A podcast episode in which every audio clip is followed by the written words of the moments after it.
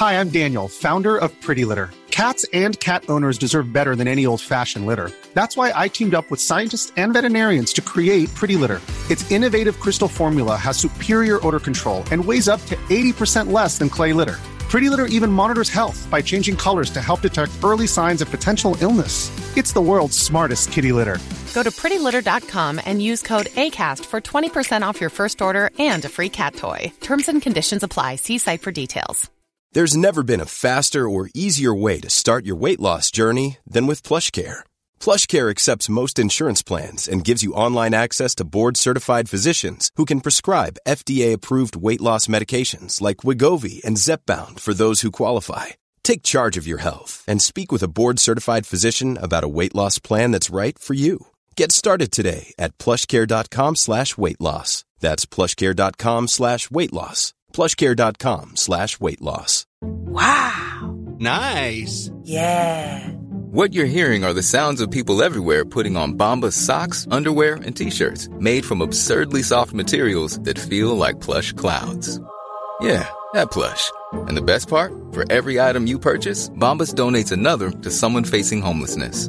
Bombas. Big comfort for everyone. Go to bombas.com slash ACAST and use code ACAST for 20% off your first purchase. That's bombas.com slash ACAST. Code ACAST.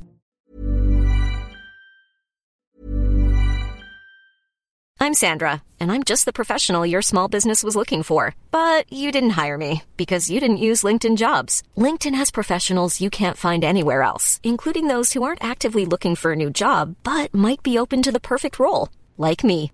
In a given month, over 70% of LinkedIn users don't visit other leading job sites. So if you're not looking on LinkedIn, you'll miss out on great candidates like Sandra. Start hiring professionals like a professional. Post your free job on linkedin.com/people slash people today. Millions of people have lost weight with personalized plans from Noom, like Evan, who can't stand salads and still lost 50 pounds. Salads generally for most people are the easy button, right? For me, that wasn't an option. I never really was a salad guy. That's just not who I am. But Noom worked for me. Get your personalized plan today at Noom.com. Real Noom user compensated to provide their story. In four weeks, the typical Noom user can expect to lose one to two pounds per week. Individual results may vary. Se han dado situaciones inéditas eh, o increíbles. Por caso quiero decir que se acabara la merluza. No me digas que merluza, no maricusa, que yo soy como merluza. No me digas que merluza. Bienvenidos a Se acabó la merluza, una relación de datos históricos inútiles que se conjuran para tramar alguna verdad. Con Jorge Tezán y un equipo que aún no se encuentra no se encuentra. Hoy presentamos Braden Operón.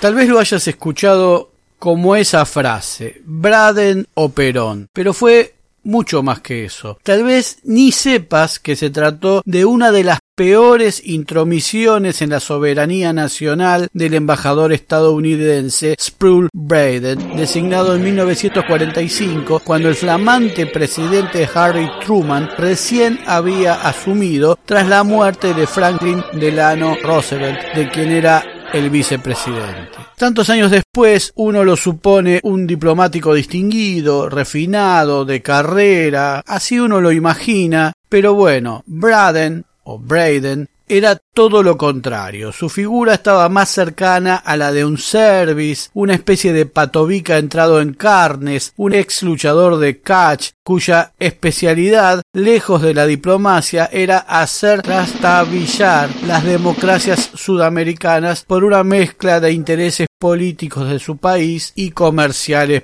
propios. Braden nació en Elkhorn, Montana, en 1894 y murió en 1978. Su padre era un rico empresario minero relacionado con los Rockefeller. Heredó la mayoría de las acciones de la Braden Copper Company de Chile, es decir, la compañía Braden del cobre, que en Chile es como hablar de que nosotros tenemos vacas, más o menos. Había estado en Buenos Aires en 1938 para defender los intereses de la Standard Oil en la guerra del Chaco entre Bolivia y Paraguay, de la cual se dice fue instigador, perjudicando a Paraguay. Parte de los terrenos de la Standard Oil of Bolivia, creada por Braden en 1921, eran propiedad de su padre, William Braden, y por supuesto detestaba todo tipo de actividad y reclamos sindicales. Fue embajador estadounidense en Colombia entre 1939 y 1942, de allí pasó a Cuba y luego a la Argentina. Su actividad estuvo relacionada a la defensa de los negocios propios de los amigos y el apoyo a los golpes de Estado en la región. En Cuba desarrolló estrechos vínculos con Fulgencio Batista que hasta aquel momento solo había participado en un golpe en 1933 gracias al cual instauró una constitución que le había permitido ser elegido presidente democráticamente. Por supuesto que con el apoyo estadounidense, país en el que vivió luego de su mandato este que estamos hablando. Batista aún no había consumado su golpe de Estado de 1952 que desencadenó la Revolución cubana de 1959. La Argentina se preparaba para las elecciones de febrero de 1946 y gobernaba Edelmiro Farrell, producto del golpe de 1943 que había derrocado a los sucesivos gobiernos fraudulentos de la llamada década infame que se sucedieron desde 1930. Desde que asumió su cargo en la Embajada norteamericana en nuestro país el 19 de mayo de 1945, tengan en cuenta las fechas, 37 días después de que Truman llegara a la presidencia, comenzó a organizar la oposición rumbo a las elecciones que se venían. ¿Se entiende? ¿Les suena? La oposición estaba organizada por la Embajada de los Estados Unidos contra la candidatura de Juan Perón y Hortensio Quijano. No contra un gobierno o un régimen como lo llaman algunos, sino contra la mera posibilidad de que esa fórmula se impusiera en las elecciones. Los que hoy hablan de república y de democracia culpando al peronismo nunca tocan este tema, tal vez porque responden a partidos que entonces tuvieron un accionar político delineado por Braden que tal vez conservan hasta hoy. Braden creía que había sido elegido por la Providencia para derrocar al régimen de Farrell en el que se destacaba Perón como vicepresidente. Al llegar le dijo ahí nomás a Perón que se oponía a algunos arrestos, a la censura, a la prensa y al escaso control a las empresas alemanas. Decía que el movimiento nazi-fascista, enraizado en la Argentina, estaba en posición de desarrollar su fuerza y preparar una agresión futura desde aquí. Y agregó mientras que la eliminación de Perón y su régimen militar sería ciertamente un paso importante, la seguridad de los Estados Unidos y por ende de la Gran Bretaña no estará asegurada hasta que los últimos vestigios de los principios y métodos malévolos que el actual gobierno representa y practica hayan sido extirpados y exista una democracia razonablemente efectiva en la Argentina.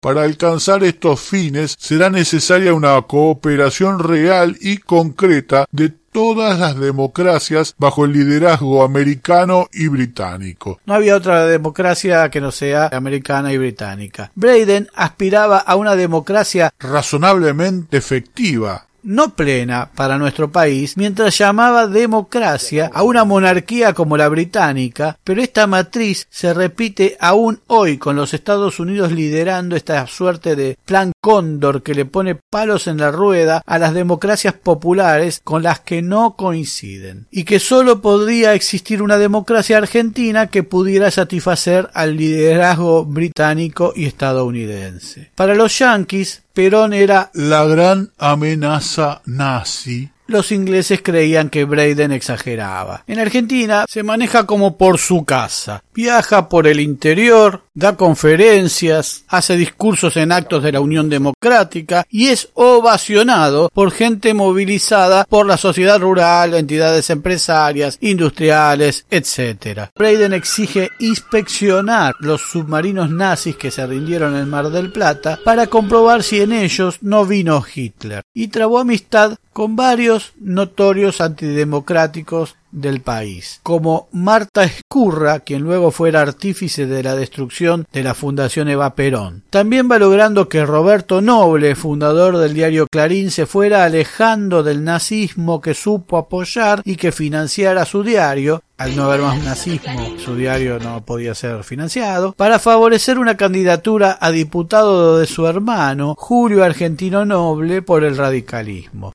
Pese a lo notorio de sus actos, a lo reiterativo de su nombre, la estadía de Braden en la Argentina es de apenas unos meses. Cuatro meses. Cuando para los Estados Unidos el enemigo deja de ser el nazismo para ser el comunismo, dejó de ser tan importante en este lugar del mapa. Y el tipo se va de la Argentina. Muchos hubieran querido ir a despedir a Braden a Ezeiza, pero todavía no existía Ezeiza sino Morón. Una despedida cargada de simbolismo político aún hoy. Muchos dejarían mensajes de aliento en sus redes sociales si hubieran existido. Pero los que fueron a darle el abrazo al aeropuerto eran José María Cantilo Botet, de militancia en la UCR antipersonalista, canciller entre 1938 y 1940, que en su momento negó visas para los judíos que huían de Hitler a través de una circular derogada recién durante el gobierno de Kirchner. Y además era una especie de tío bisabuelo de Patricia Bullrich. También fue la despedida el antecesor de Cantilo como canciller, Carlos Saavedra Lamas, Premio Nobel de la Paz en 1936 y bisnieto de Cornelio Saavedra. Había ayudado a Braden en Bolivia con el asuntito de la Standard Oil, pese a lo cual las autoridades de un colegio privado de Mar del Plata le pusieron al establecimiento su nombre, Carlos Saavedra Lamas. En varios lugares del país hay colegios, plazas, barrios, plazoletas y calles que llevan su nombre.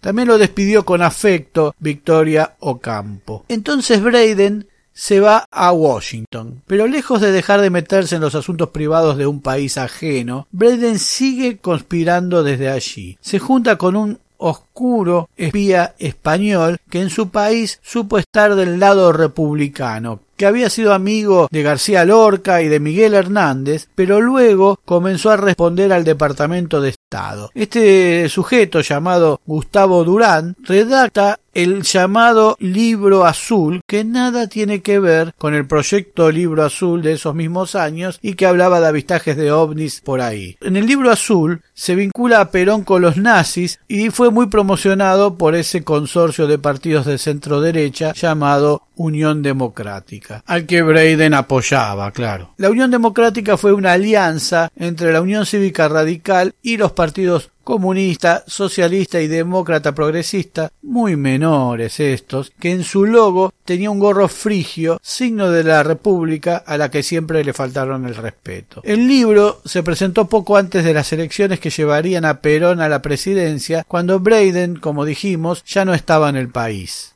Perón respondió con su libro Azul y Blanco, en el que acusa a los Estados Unidos de entrometerse en la política interna de los países latinoamericanos y en el que irrumpe el eslogan Braden o Perón. Lo cierto es que la torpeza de Braden y su secretario Joe Griefer, que habían perdido todo recato diplomático, según sostuvo una comunicación desde el sector de Perón, al operar en forma tan abierta al punto de presidir reuniones políticas con partidos políticos argentinos en la sede de la embajada, fue una de las razones del triunfo peronista de 1946, una más, una más nada más. Braden sembró esa idea de que hay un mundo democrático, civilizado y pacífico al que los argentinos nos resistimos, del que nos privamos por sostener nuestra identidad reprochable y bárbara, idea que tantos apoyan aún hoy. Hay que decir que Washington siempre apoyó el accionar de Braden y que no era un loquito que se cortó solo. Tras su paso por la embajada, a Braden lo premiaron con el cargo de subsecretario de Estado para Asuntos del Hemisferio Occidental. Su sucesor en la Argentina fue George S. Messerschmitt, que había sido embajador en Alemania durante el ascenso de Hitler. Braden continuó su huella, comenzó a ser lobista de la United Fruit Company, aquella empresa por cuyo monopolio productivo algunos países centroamericanos son considerados bananeros por ser esta empresa productora de bananas y contribuyó al derrocamiento del presidente Arbenz en Guatemala. El primer acto de gobierno del dictador de Nicaragua Anastasio Somoza de Baile, aquel que asumiera tras el asesinato de su padre en un atentado del que no se pudo reponer y a su vez antecesor, educado en la Academia Militar de West Point a 80 kilómetros de Nueva York y que por haber pasado tanto tiempo en los Estados Unidos hablaba en castellano con mucha dificultad y usaba el inglés como idioma nativo, fue condecorar a Braden y a su esposa. Al parecer el régimen nicaragüense era para Braden una democracia razonablemente efectiva.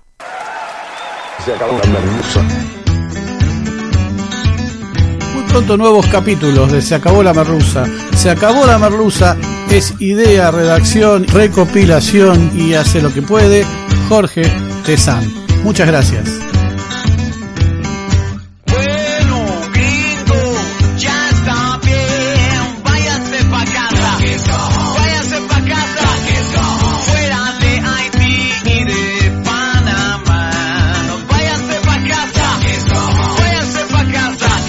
Olvides de seguirnos en las plataformas, poner like, suscribirte, campanita y todo lo que la red social admite. Hasta pronto.